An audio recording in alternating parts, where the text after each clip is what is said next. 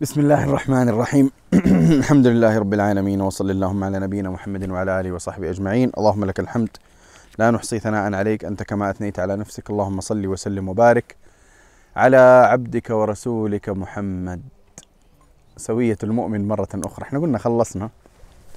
لكن بعض الجلسات تجبرك إنه أنت تتكلم عن آه، موضوعات آه، لا تعالج إلا بمثل سلسلة سوية المؤمن. آه الجلسات السابقة كانت عشر جلسات عشرة مجالس. آه الثبات الهم والحزن التفاؤل توازن الصبر الصديق الصداقة والصديق مسؤولية القوة وإلى آخره. اليوم سنأخذ موضوعا مهما جدا وهو الحكمة. الحكمة. وموضوع الحكمة موضوع عالي القدر عالي القدر. لأنه النبي صلى الله عليه وسلم قال لا حسد إلا في اثنتين. لا حسد إلا في اثنتين. رجل آتاه الله الحكمة فهو يقضي بها ويعلمها ورجل آتاه الله مالا فسلط على هلكته في الحق. سلط على هلكته في الحق. هذول اللي يستحقوا إنهم يحسدوا الحسد بمعناه بمعناه المتجه إلى ناحية الغبطة والتمني لا إلى ناحية تمني الزوال. فحين يقول لك النبي صلى الله عليه وسلم لا حسد إلا في اثنتين ثم يكون آه واحدة منها الحكمة. فتعرف إنه الحكمة هي مقام من المقامات الإيش؟ العزيزة. العزيزة لأنه ما يحسد عليه الإنسان هو ما يتميز به أليس كذلك؟ أليس كذلك؟ ولما النبي صلى الله عليه وسلم يقول لك لا حسد لا شيء يستحق أن ترفع بصرك إليه إلا هاتين الصورتين ثم يكون منها الحكمة فهنا تدرك أنه هذه صفة عزيزة لما تذهب إلى سورة البقرة ستجد أن الله سبحانه وتعالى يقول يقول يؤتي الحكمة من يشاء ومن يؤت الحكمة فقد أوتي خيرا كثيرا. وهذه هذه الجملة في وصف الحكمة جملة شريفة جدا. جملة يعني أقصد تظهر شرف الحكمة إلى أعلى مدى. يؤتي الحكمة من يشاء ومن يؤت الحكمة فقد أوتي خيرا كثيرا. وما يذكر إلا أولو إلا أولو الألباب. طيب لأجل ذلك إحنا نتحدث اليوم عن هذه الحكمه ونتناقش إن شاء الله عن بعض القضايا المتعلقة بها فإحنا نتناقش عن صفة عزيزة عالية شريفة امتدحت بأنها من بوابات الخير. بأنها من بوابات الخير. ووجه كونها من بوابات الخير أنه أن الله سبحانه وتعالى قال فيها إيش؟ ومن يؤت الحكمة فقد أوتي خيرا كثيرا. هذا يذكرني بالصبر الذي قال فيه النبي صلى الله عليه وسلم وما أعطي أحد عطاء خيرا ولا أوسع من الصبر. معناه أن الصبر بوابة خير عظيمة أيضا مثل الحكمة. طيب الحكمة عادة إيش يجي بالبال لما نقول الحكمة أو إنسان حكيم إيش يجي بالبال؟ الاتزان. سداد الرأي. الحلم. تأني. صحيح. ها؟ الخبرة صح هو في علاقة بس إنه بس إنه عادة مو الخبرة يعني مو ملاحظة معنى الخبرة لحاله يضيف أو يفيد معنى الحكمة مع إنها هي شرط أو مقدمة لكن مثل ما ذك... مثل ما ذكرته. طيب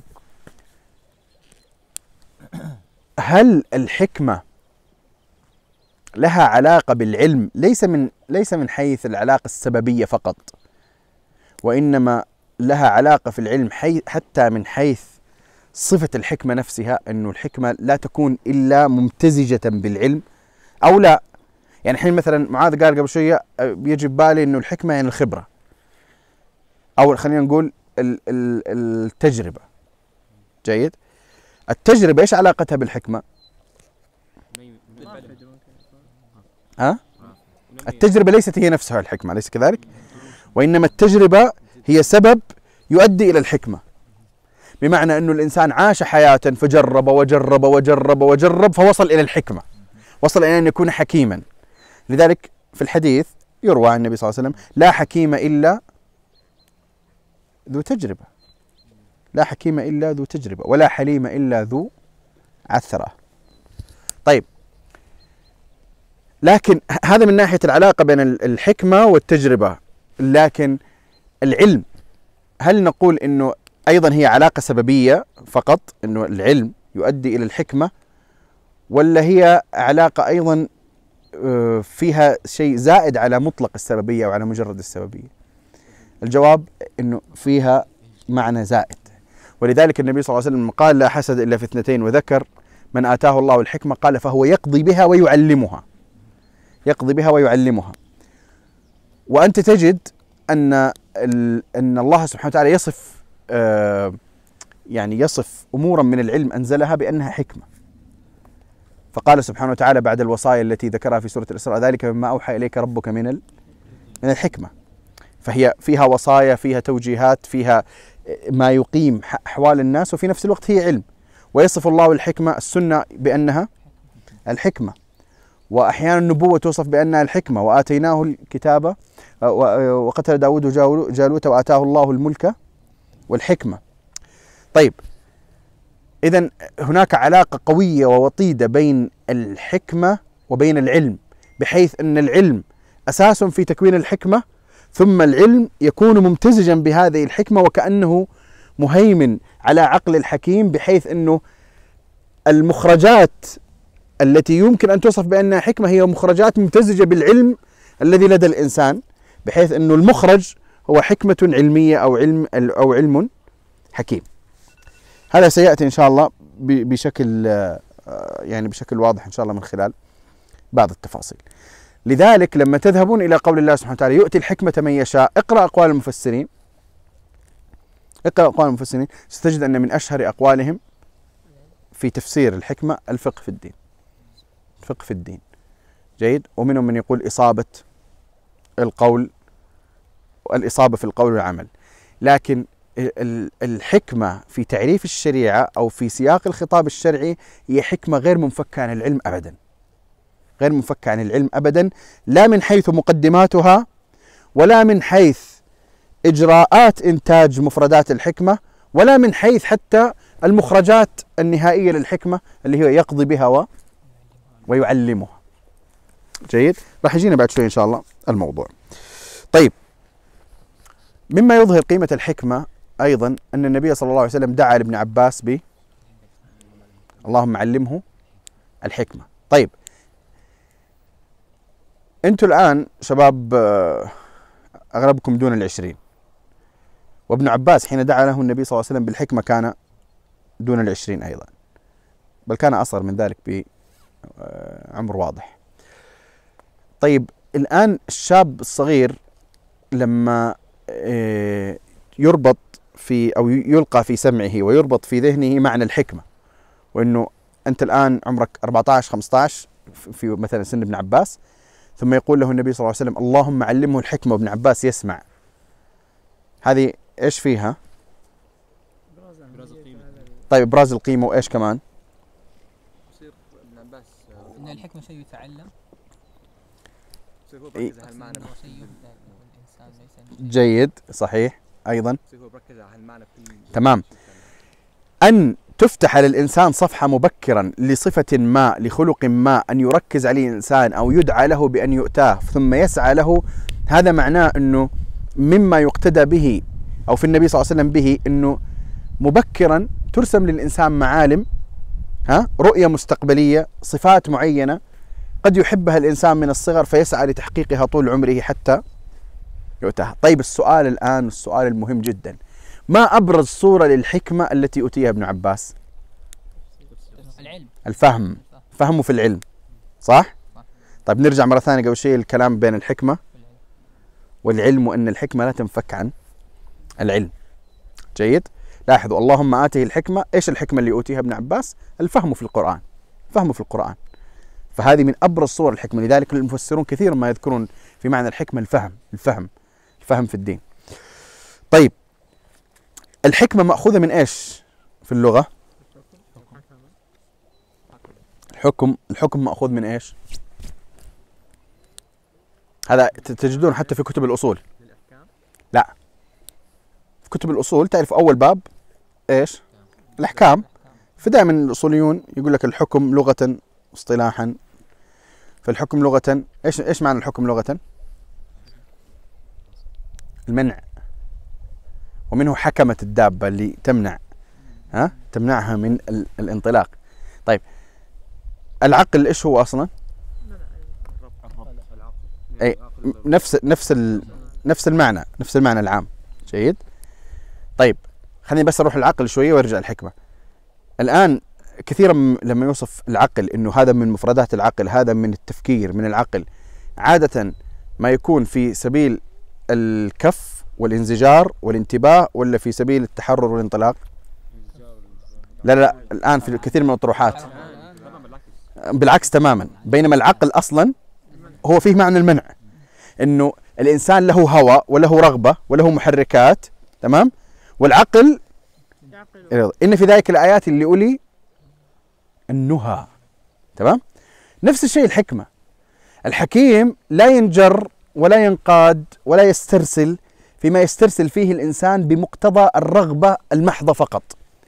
الحكيم عنده مفرد إضافي يجعله يمتنع ويكف عن أن يقدم في موضع أو إلى موضع ليس هو من مقتضى الحكمة أو الصواب.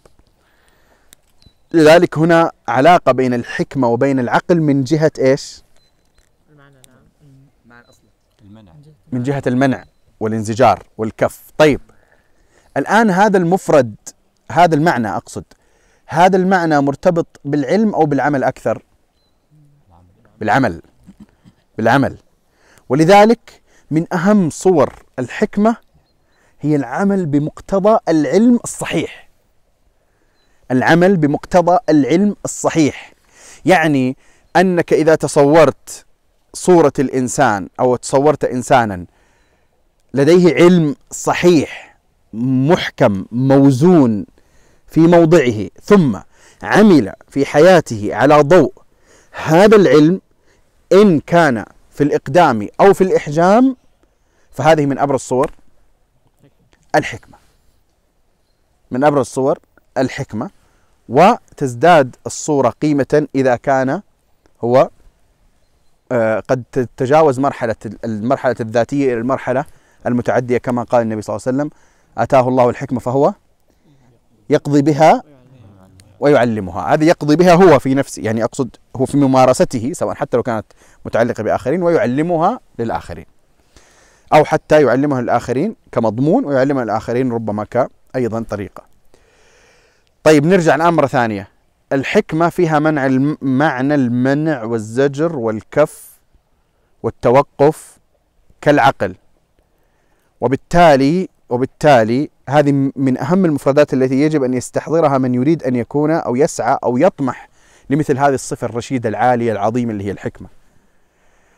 طيب ممتاز. طبعا ظهور هذه الصفة الحكمة ظهور المنع في الحكمة أظهر من ظهوره في العقل صح بالنسبة لعرف الناس إنه يعني عادة مرتبط أصلا عندهم معنى الحكيم بالمتأني وال صح؟ أما الع- العقل لا وعادة الحين العقل العقل الحر حريه ال يعني الأمور اللي خلينا نقول الذهنية والتفكير وما إلى ذلك عادة ما يعني تقدم بطريقة لا حدود فيها ولا قيود. طيب دعوني أقرأ عليكم مجموعة من ما قاله ال- العلماء والنظار في قضية تعريف الحكمة. جيد؟ وانظروا بعد العرض هذا البسيط إحنا أخذنا عرض كذا مرور على على فهم إيش إيش أبعاد شيء من الحكمة وشوفوا كيف التعريفات تلخص أو خلينا نقول تأتي بال- بالقضية إلى آه، في موضعها. مثلا الامام ابن عاشور يقول: الحكمة هي معرفة حقائق الأشياء على ما هي عليه بحسب الطاقة البشرية بحيث لا تلتبس على صاحبها الحقائق المتشابهة. هذه علم ولا عمل؟ علم. طب إيش في إيش في وصف إضافي تضيفه على العلم حتى تعبر يعبر عن هذا المعنى؟ لا ها؟ معرفة حقائق الأشياء على ما هي عليه بحسب الطاقة البشرية بحيث لا تلتبس على صاحبها الحقائق المتشابهة لا وعمل مقتضى ذلك لا لا. لسه. عن ناحية العلم؟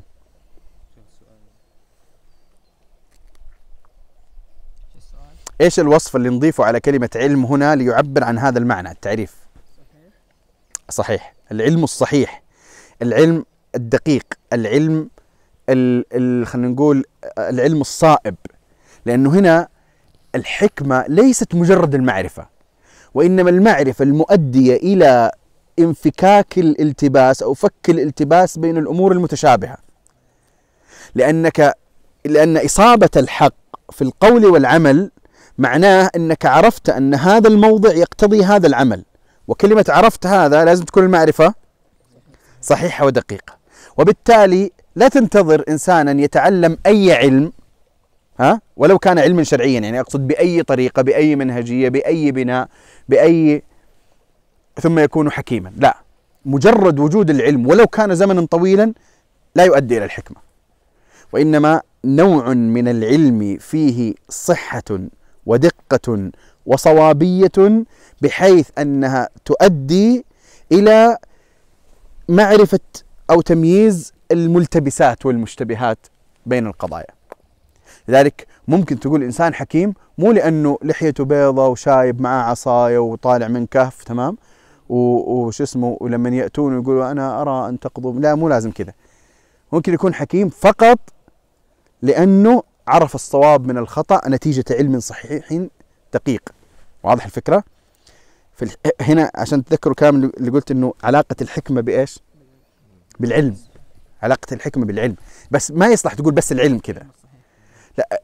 عشان كذا عشان كذا ممكن نفهم قضية اللهم آته الحكمة وإنه الحكمة هناك كانت إيش؟ فهم. واضح الفكرة إنه هو مو مجرد لا, لا. فهم الصواب دقة. طيب.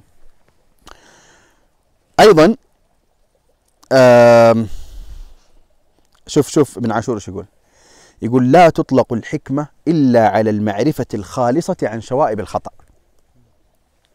لا تطلق الحكمة إلا على المعرفة الإيش؟ الخالصة من شوائب الخطأ. طيب ثم قال أيضا وهي اسم الحكمة اسم جامع لكل كلام أو علم يراعى فيه إصلاح حال الناس واعتقادهم إصلاحا مستمرا لا يتغير. وأيضا وأنا برأيي أن هذا السطر الصغير القصير الذي ذكره الذي سأذكره الآن في خلاصة ما سبق أو خلاصة ما ينبغي أن يقال في الحكمة. ولله دره. قال الحكمة الحكمة بس هذا لازم تحفظوه. بالمناسبة تحفظوه ترى. أنتم مخصصين أشياء للحفظ ولا ما أنتم مخصصين؟ أقصد أقسام في الدفاتر أقسام. هذه فائدة مهمة ترى. مهمة ضروري. ضروري تخلي عندكم أشياء للحفظ. حقيقي. حتى لما تقرأ كتاب ها خلي عندك في في الصفحة الأولى في الفهرس فين تكتب الفهرس؟ بحسب في الدفتر ولا في الكتاب. خلي عندك قسم جمل تحفظ. تحفظ. الجمل اللي تحفظ ما تدري قديش تستفيد منها. تستفيد منها كثيرا كثيرا. تولد منها خاصة إذا رزقت الفهم. هذا سطر يحفظ. سطر يحفظ. ما هي الحكمة أسامة؟ يقول إتقان شوف إتقان العلم. إتقان العلم وإجراء الفعل على وفق ذلك العلم. نقطة. خلاصة. ما هي الحكمة؟ إتقان العلم وإجراء الفعل على وفق ذلك العلم. واضح؟ مرة ثالثة الحكمة إتقان العلم وإجراء الفعل على وفق ذلك العلم. أظن ابن عاشور إيه. ما يناسب لقوس أظن ابن عاشور. أه تجد يعني خلينا نقول ملاحظة العلاقة بين المعنى اللغوي اللي تكلمنا عنه. طبعا الآن التعريفات الماضية اللي ذكرتها أنا ذكرت كم تعريف؟ ذكرت أربع أربع جمل صح؟ أربع جمل كلها لابن عاشور فيما أحسب. آه هذه هذه الجمل الأربعة ثلاثة منها متوجهة الناحية المعرفية واحد متوجه الناحية العملية اللي قال آه اسم جامع لكل كلام أو علم يراعى فيه إصلاح حال الناس واعتقادهم إصلاحا مستمرا. هذا في جانب عملي أيضا مع الجانب العلمي. طيب العلاقة الجامع بين العلاقة اللغوية والعلاقة الاصطلاحية حتكون متوجهة للناحية العلمية ولا العملية أكثر شيء؟ ليش العلمية؟ قل لي أنس ليش العلمية؟ العلاقة بين ال... ها عبد العزيز قل لي ما سمعته ولا ما ركزت فيه؟ طيب إحنا قلنا المعنى اللغوي للحكمة صح؟ صح؟ طيب. العلاقة بين المعنى اللغوي للحكمة وبين المعنى الاصطلاحي للحكمة سيكون متوجها أكثر إلى الناحية العلمية أو إلى الناحية العملية. نحن قلنا الحكمة فيها شق علمي وشق عملي. إيش يا عبد العزيز؟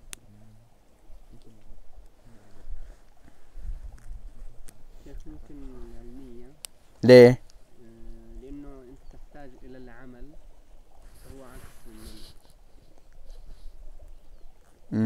ليس واضحا. ها محمد. ممكن علمية من ناحية انت عشان تعرف تمتنع عن إيش لازم يكون عندك علم. جيد ملاحظة حلوة. جميل. لكن العملية ها؟ العملية العملية ربما العملية ليش؟ إن أصلا في الجذر أصلا ال ال المعنى هذا أصلا هو عبارة عن فعل يعني مش صح. مسبب قبله. عن هي إلى العملية أقرب. وإن كان مثل ما تفضلت يا محمد إنه ممكن يكون علاقة لغوية من جهة العلم لأن العلم يعرف به ما يقدم أو ما يصح الإقدام إليه وما يجب الامتناع عنه. بس هذه علاقة فيها كذا طويل وكبري ونفق عشان توصل له. لكن العلاقة المباشرة هي في المنع من الفعل الذي لا يليق ولا يوصف بأنه فعل حكيم. واضح؟ لذلك لذلك أيضا ابن عاشور يقول يقول عن الحكمة وهي مشتقة من الحكم وهو المنع لأنها تمنع صاحبها من الوقوع في الغلط والضلال.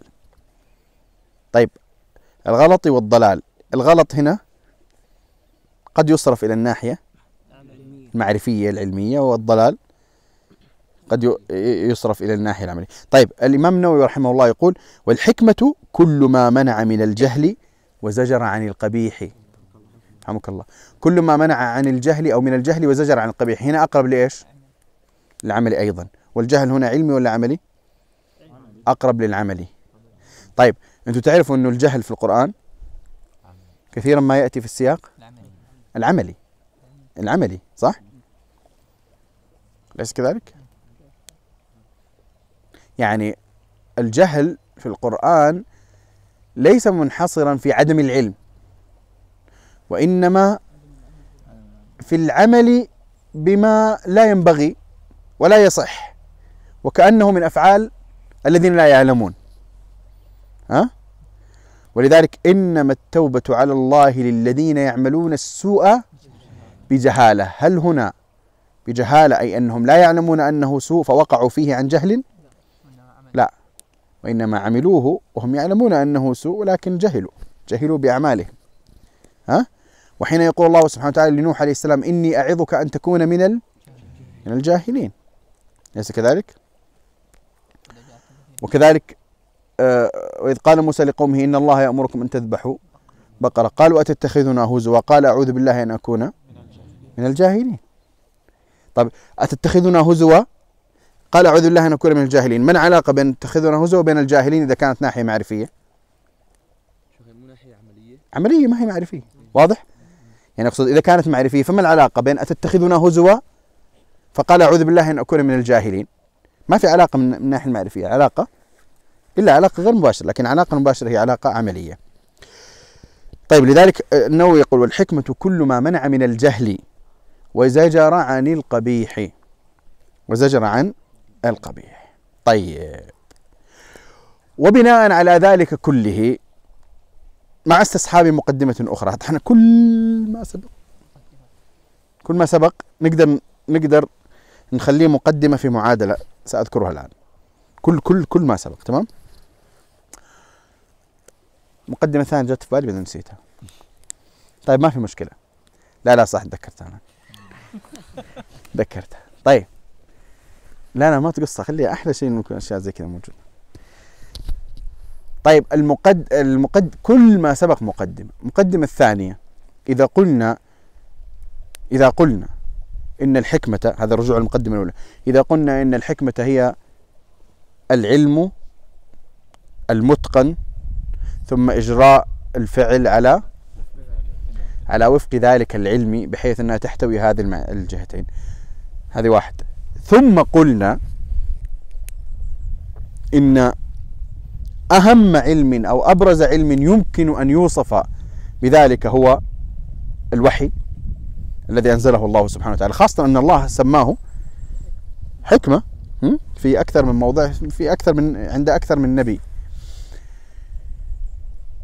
إذا كان آه، إذا كانت الحكمة كذلك ثم كان العلم الأظهر أو أكثر أو الأجدر بأن يوصف بأنه علم مؤسس للحكمة هو علم الوحي.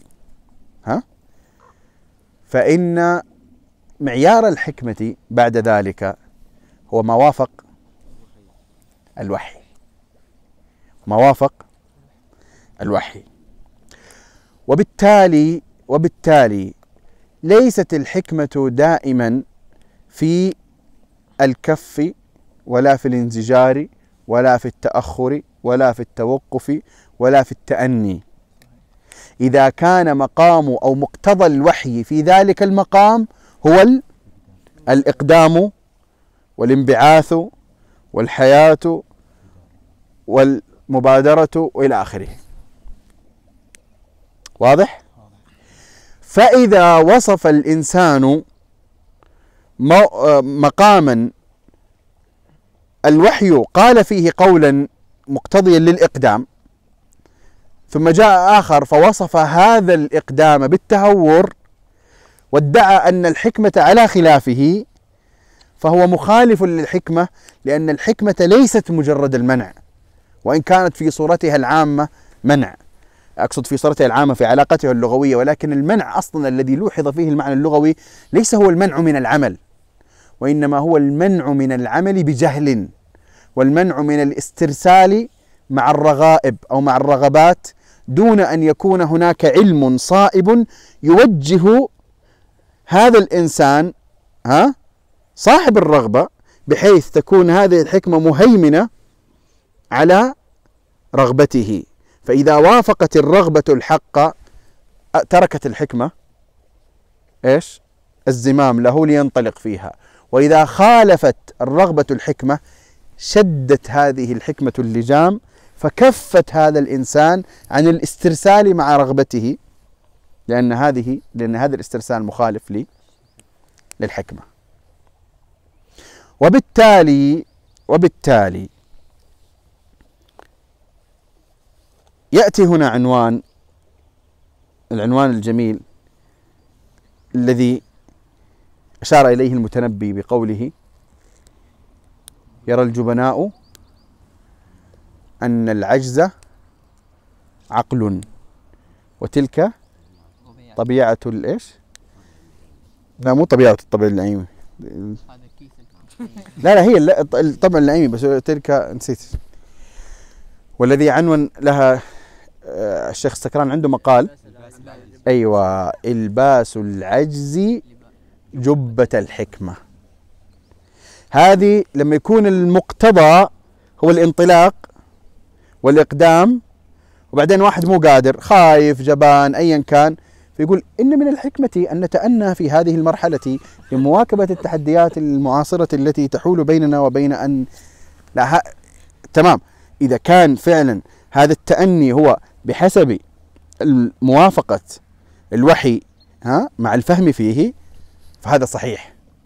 ولذلك قد قد يتهور بعض آه، من لديه شيء من العلم الشرعي في الاستجابة لبعض النوازل ها بطريقة غير موزونة فلا يكون حكيما.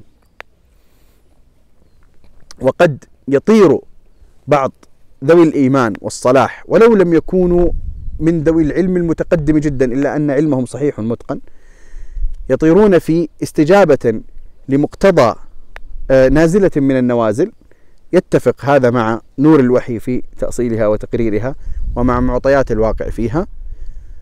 ثم تجد من هم من هو أكثر علما قد يصف مثل هذا بالتهور ولا يكون الصواب معه وإنما الصواب مع من انطلق. فليس ليس الانطلاق وحده دليلا على مخالفة الحكمة ولا الكف وحده دليلا على موافقة الحكمة. فالأظهر في معنى الكف في من جهة موافقة الحكمة هو ما تم تمت الإشارة إليه قبل قليل من جهة الكف عن موافقة الرغائب لمطلق أو لمجرد موافقة الرغائب. وإلا وإلا فإن كثيرا مما جاء به الشرع هو مخالف للرغائب وبالتالي استرسال الإنسان معه كثيرا ما لا يكون استرسالا مع الرغبة إذا جردت عن أمر عن أمر الشارع. كتب عليكم القتال وهو كره لكم وعسى أن تكرهوا شيئا وهو خير لكم وعسى أن تحبوا شيئا. وهو شر لكم والله يعلم وأنتم لا تعلمون. ولذلك نرجع مرة أخرى نرجع مرة أخرى إلى أن أهم سبيل أهم سبيل لتحقيق الحكمة أو لتحصيل الحكمة أو للوصول إلى الحكمة هو العلم الصحيح المتقن الصائب. العلم الصحيح المتقن الصائب. طيب كيف أو أين نجد هذا العلم ك ك كشيء من التفصيل؟ يعني فين؟ تمام هو الوحي عنوان عنوان عام. لكن هذا الوحي ما في مسلم إلا أغلب المسلمين. يعني خلينا نقول لأنه إحنا أول كنا نقول كل المسلمين يقولون الوحي مرجعيتنا مدرسة الحين صرنا لا إنه في ناس يقولوا والله يعني تمام قرآن بس إنه السنة يعني في مدري إيش كذا. ماشي. مو ماشي يعني تمام بس ماشي يعني استرسال الآن. فين؟ يعني إيش في معالم؟ حتى نقول إن هذا العلم يقود إلى الحكمة. يعني خلينا نقول حتى لو دخلنا في معالم منهجية في التحصيل والطلب يمكن أن تكون متصلة بعنوان الحكمة. مراعاة هذه المعالم في سياق العلم يكون مؤديا إلى أن يتفق هذا التكوين أو هذا العلم مع رؤية أو مستقبل أو هدف أو غاية الحكمة. مثلا إيش؟ أعطيكم أعطيكم واحدة على أساس تلملم القضية. مثلا البدء بصغار العلم قبل كباره. وهذه ترى مو يعني هذه مو منهجية ترى مكتشفة في القرن السابع الهجري ولا التاسع الهجري. يعني تعرف بعض بعض المعاني الدقيقة تقول يعني هي مما استنتج وولد. لا لا. هذه تجد مثلا ابن عباس يقول لك في ربانيين قال الذين يربون الناس بصغار العلم قبل كباره تمام؟ فهذا معنى أصيل. آه طيب. هذا هذا مثلا قاعدة. هذا مثال مثلا. إيش في مثلا؟ الحكمه هي علم صحيح إيه. تطبيق عملي إيه. أتوقع يعني اعظم مصدر هو السيره النبويه يا سلام. ممتاز. رائع. ممتاز جدا. يقول بما أن الحكمة تجمع الشقين الشق العلمي النظري يا عبد الله معنا ولا مع الأسف؟ تعيد طيب جملته ولا؟ طيب خلاص ما يحتاج بما أن بما أن الحكمة تجمع الشق النظري العلمي الصائب المتقنة وتجمع الشق العملي التطبيقي الذي يجري على وفق ذلك العلم فإن في السيرة النبوية جمعا للأمرين.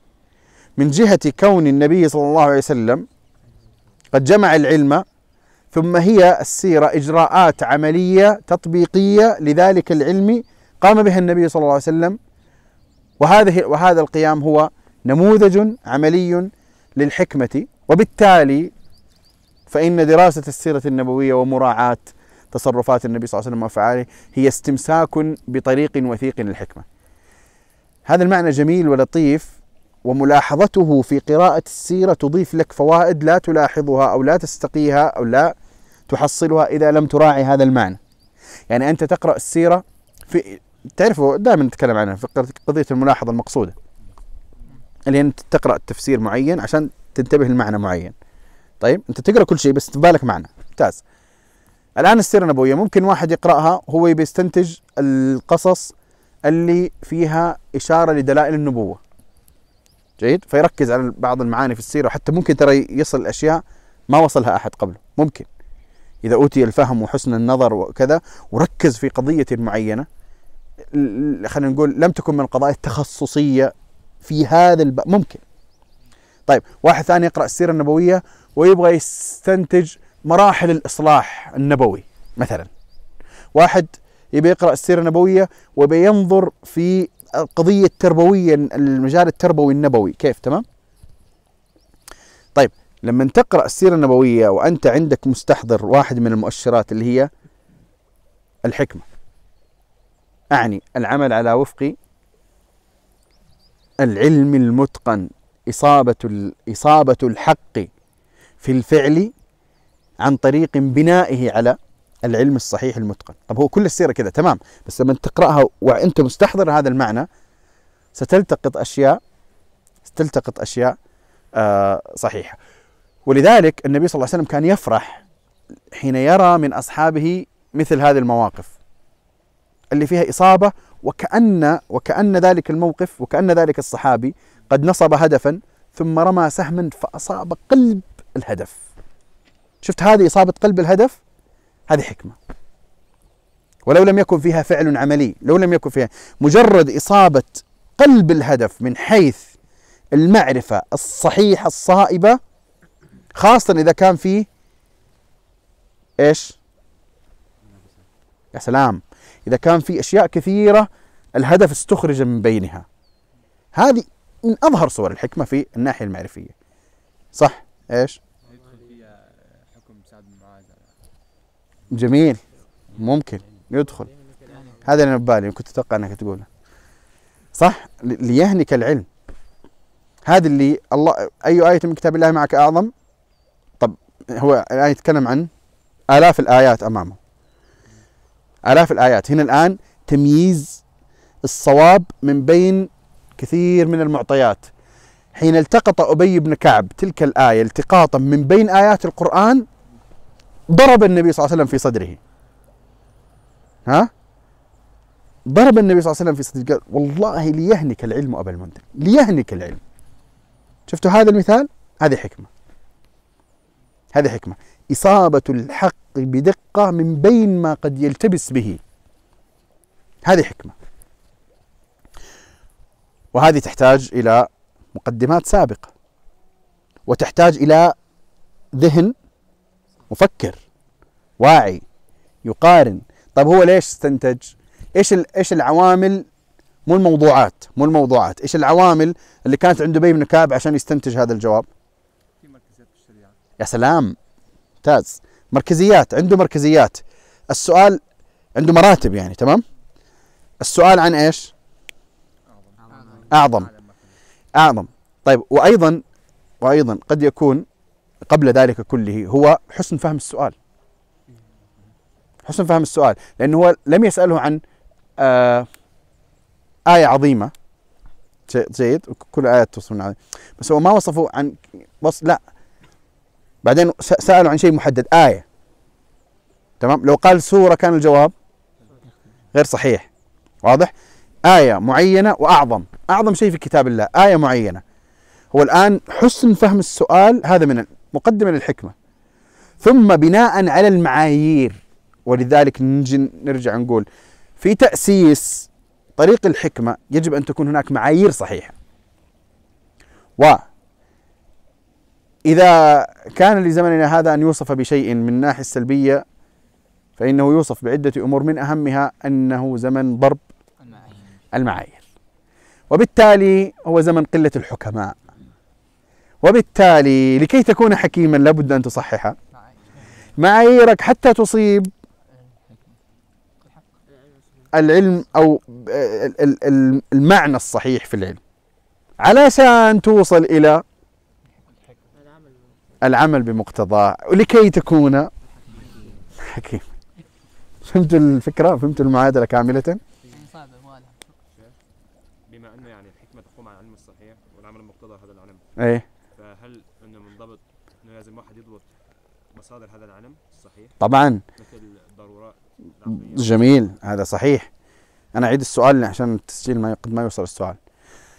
إذا قيل أن العلم الحكمة هي إلى آخر العلم الصحيح فهل هذا معناه لازم نضبط مصادر العلم؟ نعم لازم يكون مصادر العلم. تضبط مصادر العلم الصحيح قبل أن يعرف أو يسلك في طرقه التفصيلية. جيد؟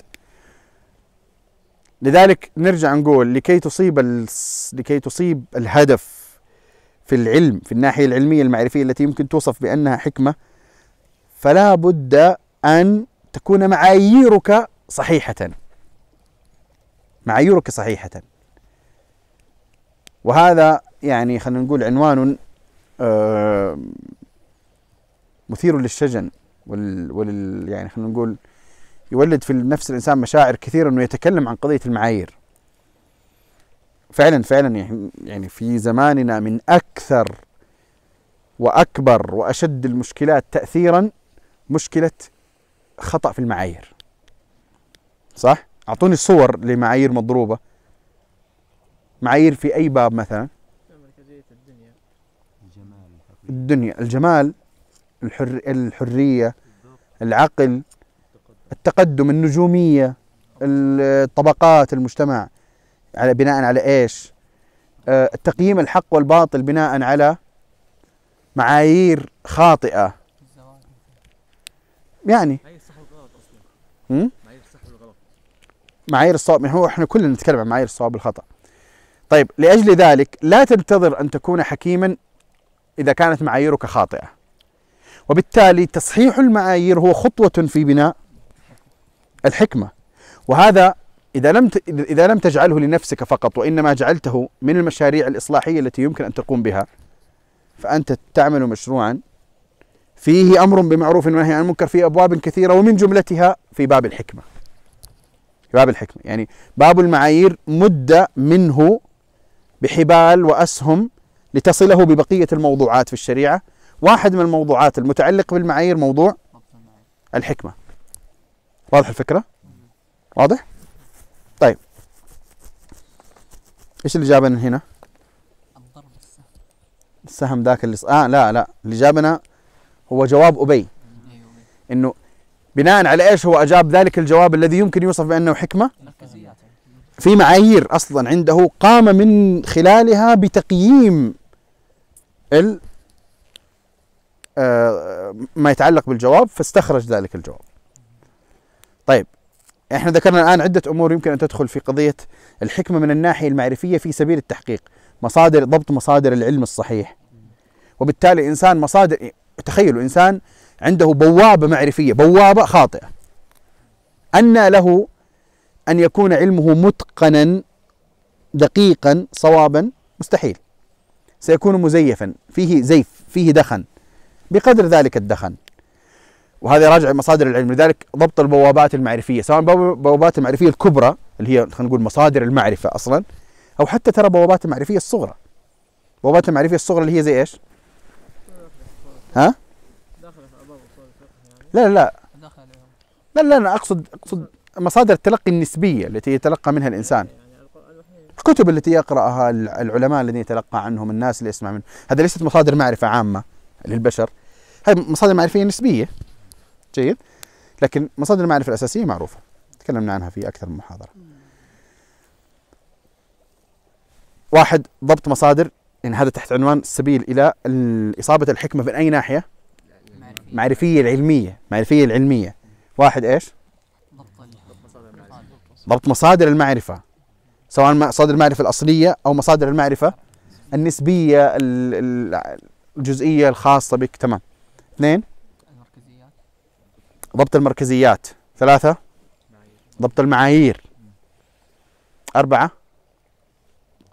البدء بصغار العلم قبل كبار قبل كباره. خمسة موضوع السيرة بس هذا موضوع السيرة خلينا نضع له عنوان أعلى منه من الناحية من ناحية التصنيف المعرفي. فنقول إيش؟ القراءة المنهجية. التطبيق النبوي هو النموذج الأعلى في هذا العنوان المصادر اللي ممكن تستقى منها القدوة تمام بس مو القدوة إيش يعني؟ نموذج أيوه. دراسة النماذج العملية المحققة للحكمة والتي على رأسها وفي سيادتها وإلى آخره. هو إيش؟ النبي صلى الله عليه وسلم. النبي صلى الله عليه وسلم. يعني ألا يوجد سير للحكماء من هذه الأمة يمكن أن نستفيد منها معرفة عملية وحكمة؟ بلى بلى. وعلى رأس يعني غير النبي صلى الله عليه وسلم لكن لما تضع العنوان العام ف- فالخطوة رقم واحد هي النبي صلى الله عليه وسلم. كم الآن ذكرنا؟ خمسة أمور. وقس على ذلك. هذه ما هي كلها هذه قس على ذلك. قس على ذلك. تمام؟ نروح للصفحة الثانية اللي هي عملية الناحية العملية. الناحية العملية. إيش في وسائل أو معالم تراعى بحيث تحقق الحكمة العملية للإنسان. طيب طيب بس دقيقة. خلينا نضيف واحد سادس لأنه هو مفتاح ورابط بين العلمي والعملي. السادس هو التمييز بين مراتب العلم. بس تمييز بين مراتب العلم. هذا عنوان. تحته بحر من التفاصيل. تمام يا عزوز؟ معرفة مراتب العلم. مراتب الأمر مراتب الخبر مراتب النهي.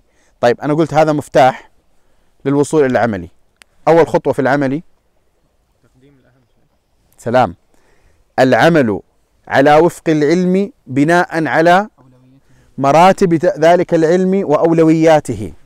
وبالتالي الحكمة هنا عمليا هي عمل ما ينبغي في الوقت الذي ينبغي ما ينبغي لما نقول يعني الأولى فعله. وهذا يمكن التعريف تسمعوه. الحكمة عمل ما ينبغي في المدري إيش. تمام؟ هنا هنا لما تيجي تقول إنه العمل بما ينبغي الآن هنا أولوية. طيب هذا كيف أنت تعمله؟ من أهم وسائله هو أن يكون العلم أصلا لديك علما مقسما إلى مراتب. في أولويات في في في خانات واضحة. لهذا العلم لمراتب هذا العلم. واضح؟ أو ليس واضحا؟ واضح أو ليس واضحا؟ واضح أو ليس واضحا؟ طيب. إذا الخطوة الأولى لسبيل تحقيق الحكمة على الناحية العملية أي شيء هو؟ العمل بما ينبغي أي بما هو أجدر أن يعمل في هذا الوقت بناء على مراتب العلم. طبعا وبناء على ملابسات المحيطة بالعمل. يعني بظروف ذلك الزمان الذي يعمل فيه العمل. مثال بسيط مثلا. عندك؟ أيوه. إيه هات. في إفريقيا يروح مثلا يبني مسجد وفي خمسه مساجد ويسيب الفقراء صحيح. واحدة من صور ال ال ال خلينا نقول العمل هو مثلا وجوه الإنفاق. فين أفضل وجه من وجوه الإنفاق؟ هذا بس يعني خلينا نقول مراتب جزئية في باب الإنفاق. صحيح. لكن في أعلى من ذلك وهو وجوه التقديم والعطاء أصلا. هل هو في الإنفاق ولا في كذا ولا في كذا؟ هذه تتغير بحسب بحسب الحال من جهة ثم بمطابقة أهميتها من جهة أخرى من حيث قيمتها في الشريعة. جميل. هذه وسيلة الآن من وسائل تحقيق الحكمة من الناحية العملية. وسيلة ثانية.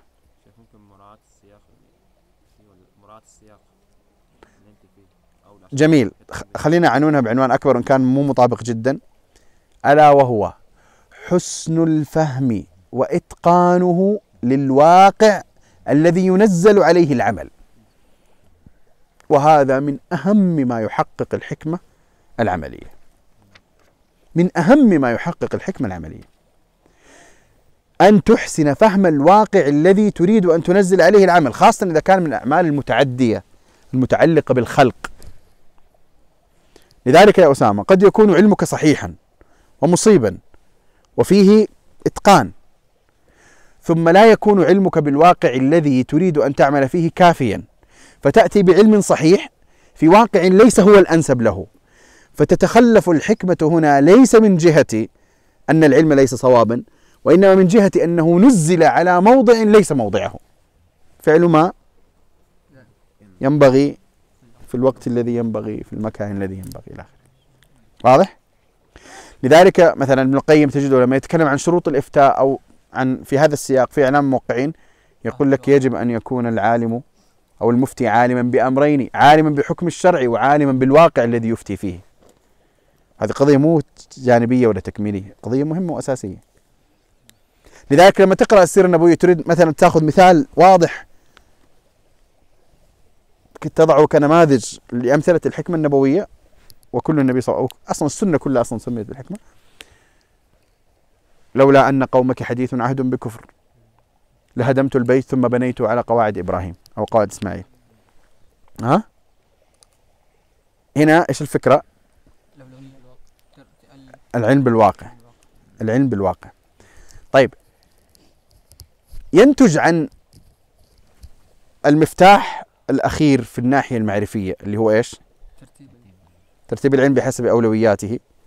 والمفتاح الأول الذي هو إيش لا، بدأ العمل العمل ما ينبغي العمل ما ينبغي العمل بما ينبغي والمفتاح الثاني في الناحية العملية اللي هو حسن الفهم للواقع. حسن الفهم حسن الفهم للواقع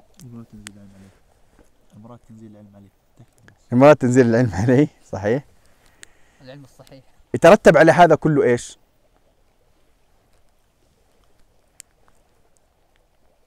هم؟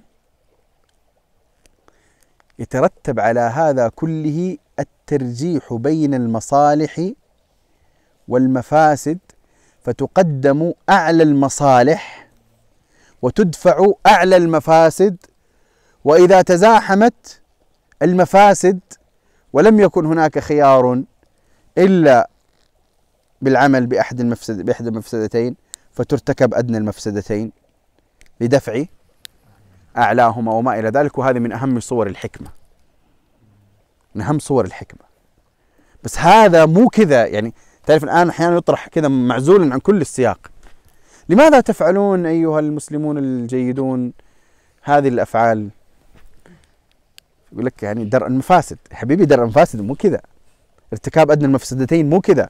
ارتكاب أدنى المفسدتين يجب أن يكون مبنيا على فهم مراتب العلم وعلى العمل. بعدين تجي فرع هذه تجي فرع. تمام؟ واضح الفكرة؟ أو جلب المصالح يا أخي هذا مصلحة هذا يحقق مصلحة في للإسلام والمسلمين.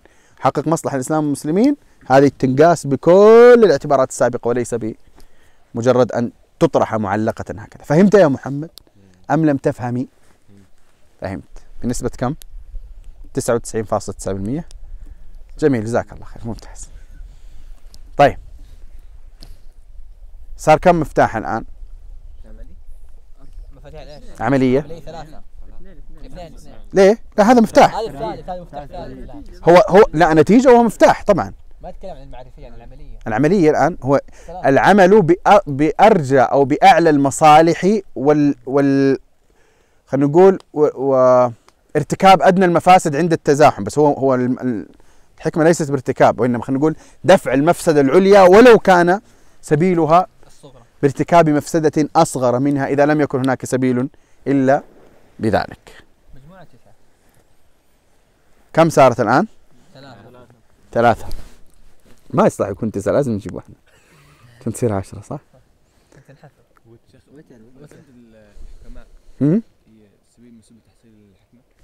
ملازمة الحكماء طبعا. طبعا. بس هذا هذا أقرب للناحية العملية. الناحية العملية ع- العلمية أقصد ليس العملية. هذا الناحية العلمية. السيرة. اللي هي داخلة في موضوع النماذج. يعني يعني خلينا نقول ملاحظة النماذج الأصل فيها من الناحية المعرفية القراءة وما إلى ذلك. فإذا كانت هناك ملازمة طبعا عملية يعني على أرض الواقع فهذا خير كبير جدا. لذلك ما يتحقق ما تحقق للصحابة من ملازمتهم النبي صلى الله عليه وسلم أعلى مما يمكن أن يتحقق لك من قراءة سيرته. وإن كانت الأحداث هي الأحداث. وإن كنت قد تصل إلى بعض المعلومات في السيرة لم يصل إليها بعض الصحابة. ليس لأنك أعلم منهم ولكن لأن الذي دون دون من مجموع ما قاله الصحابة. وأنت تعلم أن بعض الصحابة قد غاب عنه بعض المواقف ولذلك يختلفون في بعض القضايا. مثلا هل اعتمر النبي صلى الله عليه وسلم؟ لم يعتمر النبي صلى الله عليه وسلم في كذا. هم يقول بلى اعتمر. لم يدخل النبي صلى الله عليه وسلم البيت. أي ثم يأتيك صحابي آخر فيقول لك دخل. لم يدخل لم لم يره دخل. الذي زاد عنده علم زاد في مقام واضح. وهكذا. واضح الفكرة؟ الخبرة هي من الحكمة صح؟ لا. قلنا. إيه يعني هو ليست ليس مطلق الخبرة يمكن أن يسمى حكمة. ليس مطلق الخبرة يمكن أن يسمى حكمة. لكن التجربة وما ينتج عنها من الخبرة هي وسيلة من وسائل. لذلك هذه نضعها العاشرة أو الخامسة. كم؟ الرابعة في ال- الرابعة في القسم العملي. ليه التجربه تجربة. التجربة بلا شك وبلا ريب من أهم الوسائل العملية التي تقود إلى الحكمة المعرفية والحكمة العملية أيضا. التجربة. لذلك كما قلت يروى في الحديث لا حكيم إلا ذو كيف يعني حتى التجربة مثلا مثلا إذا قلنا إنه في في مجال مثلا خلينا نقول التعليم تعليم الناس تجربة مخالطة الناس والتعرف عليهم وال وتعليمهم والاحتكاك بهم والصبر على أذاهم وإلى آخره. هذا كله تجربة. تجربة. وهناك التجربة العامة في الحياة التي جزء منها مخالطة الناس وجزء منها القيام بأعمال وأعباء معينة والجزء منها التعرض لصعوبات الحياة ومشكلاتها. فهذا يكون حكيما. يعني أقصد يكون قد تحققت لديه وسيلة مهمة جدا لتحقيق الحكمة. لذلك قد تجد شابا مندفعا إلى شيء فيأتي جده الحكيم فيقول له يا ابني لقد جربت وجربت وجربت فكف وامتنع عن أن تقدم على ما أنت متحمس للإقدام عليه لأن الحكمة هنا في التأخر والمنع. لأنني جربت. لأنني جربت. فصارت الآن عشرة أسباب لتحصيل الحكمة. طب ما المجالات التي يمكن أن تعمل فيها الحكمة أو يعني نحتاج الحكمة فيها؟ القضاء تمام. دعوة تعليم شيخ. الدعوة تعليم. النوازل الاصلاح التعامل مع النوازل الإصلاح. وهذه كلها وثيقة يعني خلينا نقول الدعوة هاتوا الدليل بسرعة الآن بسرعة.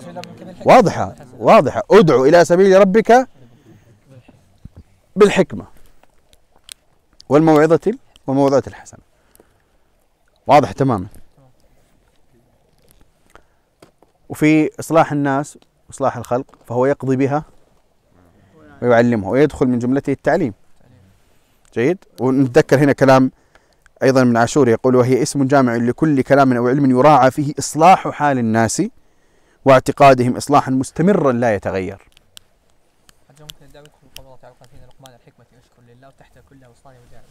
نعم مقتضى هذه الحكمة تلك الوصايا. جميل. طيب بس خلينا بس نرجع للوسائل ما ننسى يعني هي هي وسيلة ليست خاصة تماما بس إنه عشان فيها دليل معين يغلف هذه العشرة. اللهم آته الحكمة. فما ننسى أنه الدعاء وسيلة لتحقيق هذه الحكمة. يعني بس هي لا هي يعني أقصد الدعاء هو سبب لجلب الخير بشكل عام. فيذكر هنا في هذا السياق خاصة لأجل الحديث. عموما مجالات الحكمة الاحتياج إليها كثير.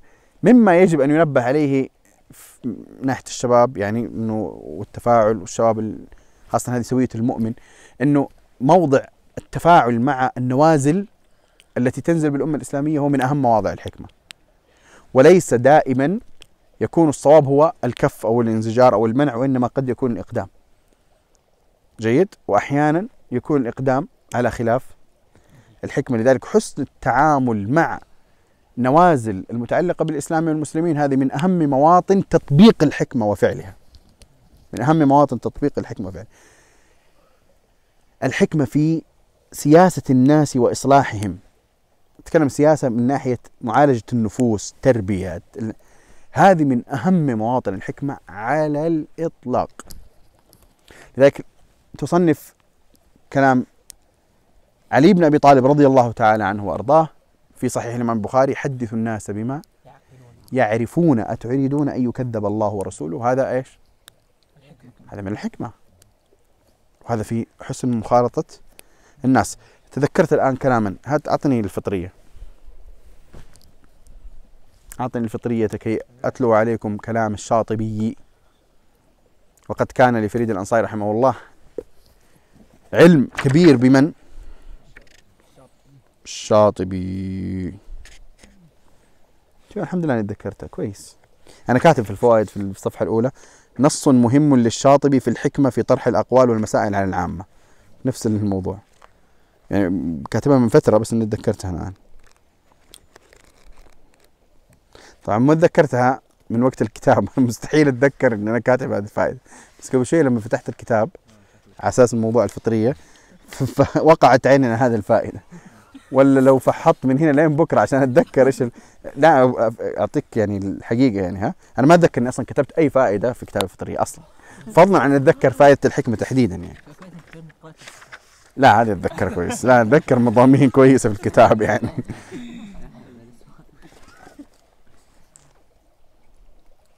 طيب. طيب اسمعوا. ليش بس كلام الشاطبي؟ خلينا نقرأ كلام فريد الأنصاري في الحكمة. صح صح. يقول آه، فريد رحمه الله تعالى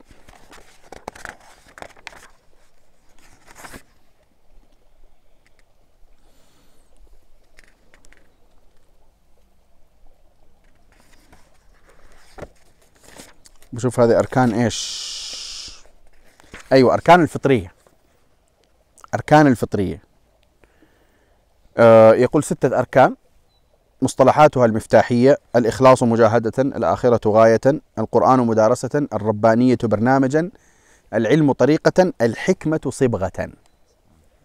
تمام؟ لما أتى الحكمة يقول هي صمام الأمان لسير العمل الدعوي وقد كان غياب الحكمة سببا رئيسا في هلاك كثير من الدعوات واندثارها أو انحرافها. والحكمة في العمل الدعوي هي اتخاذ الإجراء المناسب في الوقت المناسب بالقدر المناسب. هذه بالقدر ما ذكرناها هي مهمة جدا من صور الحكمة في المبحث الأول اللي تكلمنا فيه أنه مقدار مقدار مناسب. فهي إذا راجعة في النهاية إلى كلمة واحدة جامعة هي حسن التقدير والتدبير. تمام؟ ويتحقق ويتحقق منها بأمرين. أحدهما كسبي والآخر وهبي. فأما الكسبي فهو إيش؟ الفقه في الدين بمعناه المنهجي. وخاصة منه ما يسمى عند الأصوليين بفقه تحقيق المناط. عامي وخاصة تذكروا مرة تكلمنا عن تحقيق المناط وتنقيح المناط تذكروا ما تذكروا. طيب ما بقول لكم عيدوها عشان طيب ويدخل فيه فقه الأولويات وفقه الموازنات. إيش الفرق بين فقه الأولويات وفقه الموازنات؟ هي سهلة بس جيبوها بسرعة وعشان هذه من إصابة الهدف. إيش؟ إيوه قول بعض. لا. من الأشياء اللي ذكرناها. لا يعني إيش بس ذكرناها فقه الأولويات وفقه الموازنات يلا تكفى. يا جماعة قلنا كذا بشكل واضح ها التقديم تقديم الاولى إي بس من الأشياء اللي ذكرناها يا جماعة الخير يا حبايب. إيش المفتاح الثاني في العملي؟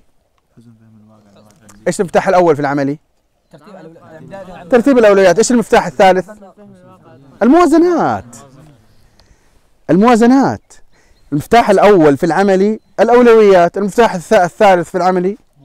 الموازنات صح ولا مو صح؟ لغة الدكتور صعبة لا أنا اللغة صعبة. فهو يقول يدخل فيه فقه الأولويات وفقه الموازنات. هذه المفتاح الأول المفتاح الثالث. وما يندرج فيهما من قواعد التدرج والتلطف والتترس. وأما الوهبي فراجع على التخلق بمقامات التقوى والورع إذ هي سبب وضع المؤمن في منزلة التعرض لنفحات الله لنفحات الله.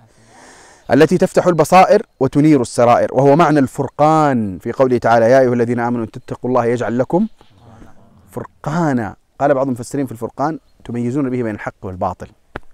الذي يفرق بين الحق والباطل. وراجعوا كلام ابن تيمية في كتابه الفرقان ليس بالفرقان بين الأولياء الرحمن وأولياء الشيطان إنما فرقان بين الحق والباطل والحق والبطلان. راجعوا كلامه في الفرقان كلام جميل جدا عن الفرقان. وفي هذا السياق أسند الله تعالى فعل إتيان الحكمة لنفسه لنفي مطلق كسبيتها عن الإنسان وهي وهو قوله تعالى يؤتي الحكمة من يشاء طيب الآن إحنا أصلا فتحنا كتاب ليش؟ لأي قضية عشان في أي لأي قضية أكيد في الحكمة مو في التفاؤل ولا في الهم والحزن بس في إيش؟ تمام بس في إيش؟ أنا قلت مقدمة بعدين قلت آه في كلام للشاطئ. ممتاز في أي عنوان هذا كله في أي عنوان؟ أحسن تمام ممتاز 100% المجالات التي نحتاج فيها إلى إيش؟ إلى الحكمة. واحد منها إيش؟ في مخاطبة الناس وسياستهم وإصلاحهم وتربيتهم. تمام؟ تمام. وقلنا فيها كلام من لا قبل شاطبي علي رضي الله تعالى عنه حدث الناس بما ما يعرفون تريدون أن يكذب الله ورسوله. تمام؟ بعدين قلنا وهناك كلام للشاطبي في هذا الباب هات كتاب الفطرية. وبعدين فتحنا الكتاب والآن وصلنا إلى كلام الشاطبي في معالجة الناس وحسن اختيار الخطاب الذي هو ضمن مجالات تطبيق الحكمة. ممتاز؟ لأن من الحكمة أن تفهم السياق. تمام؟ يا ويلكم تعطوا الناس محاضرات دروس من دون ما تفهموا السياق. لازم تف- تفهموا الناس السياق لازم كل شوي يتذكروا عشان الناس تسرح. ها؟ لا لازم. لازم. طيب. قال وقد كان شيخ المقاصد أبو إسحاق قد كان شيخ المقاصد أبو إسحاق الشاطبي رحمه الله بما فتح الله له من العلم والحكمة من أمهر العلماء الربانيين فقها لهذه الحقائق وتعبيرا عنها بشقيها الفطري والكسب. الوهبي والكسب. الكسبي والوهبي. وقد وردت عنه في ذلك إشراقات عجيبة في نصوص شتى من كتابه الرائد الموافقات. ق- قرأت كتاب الرائد.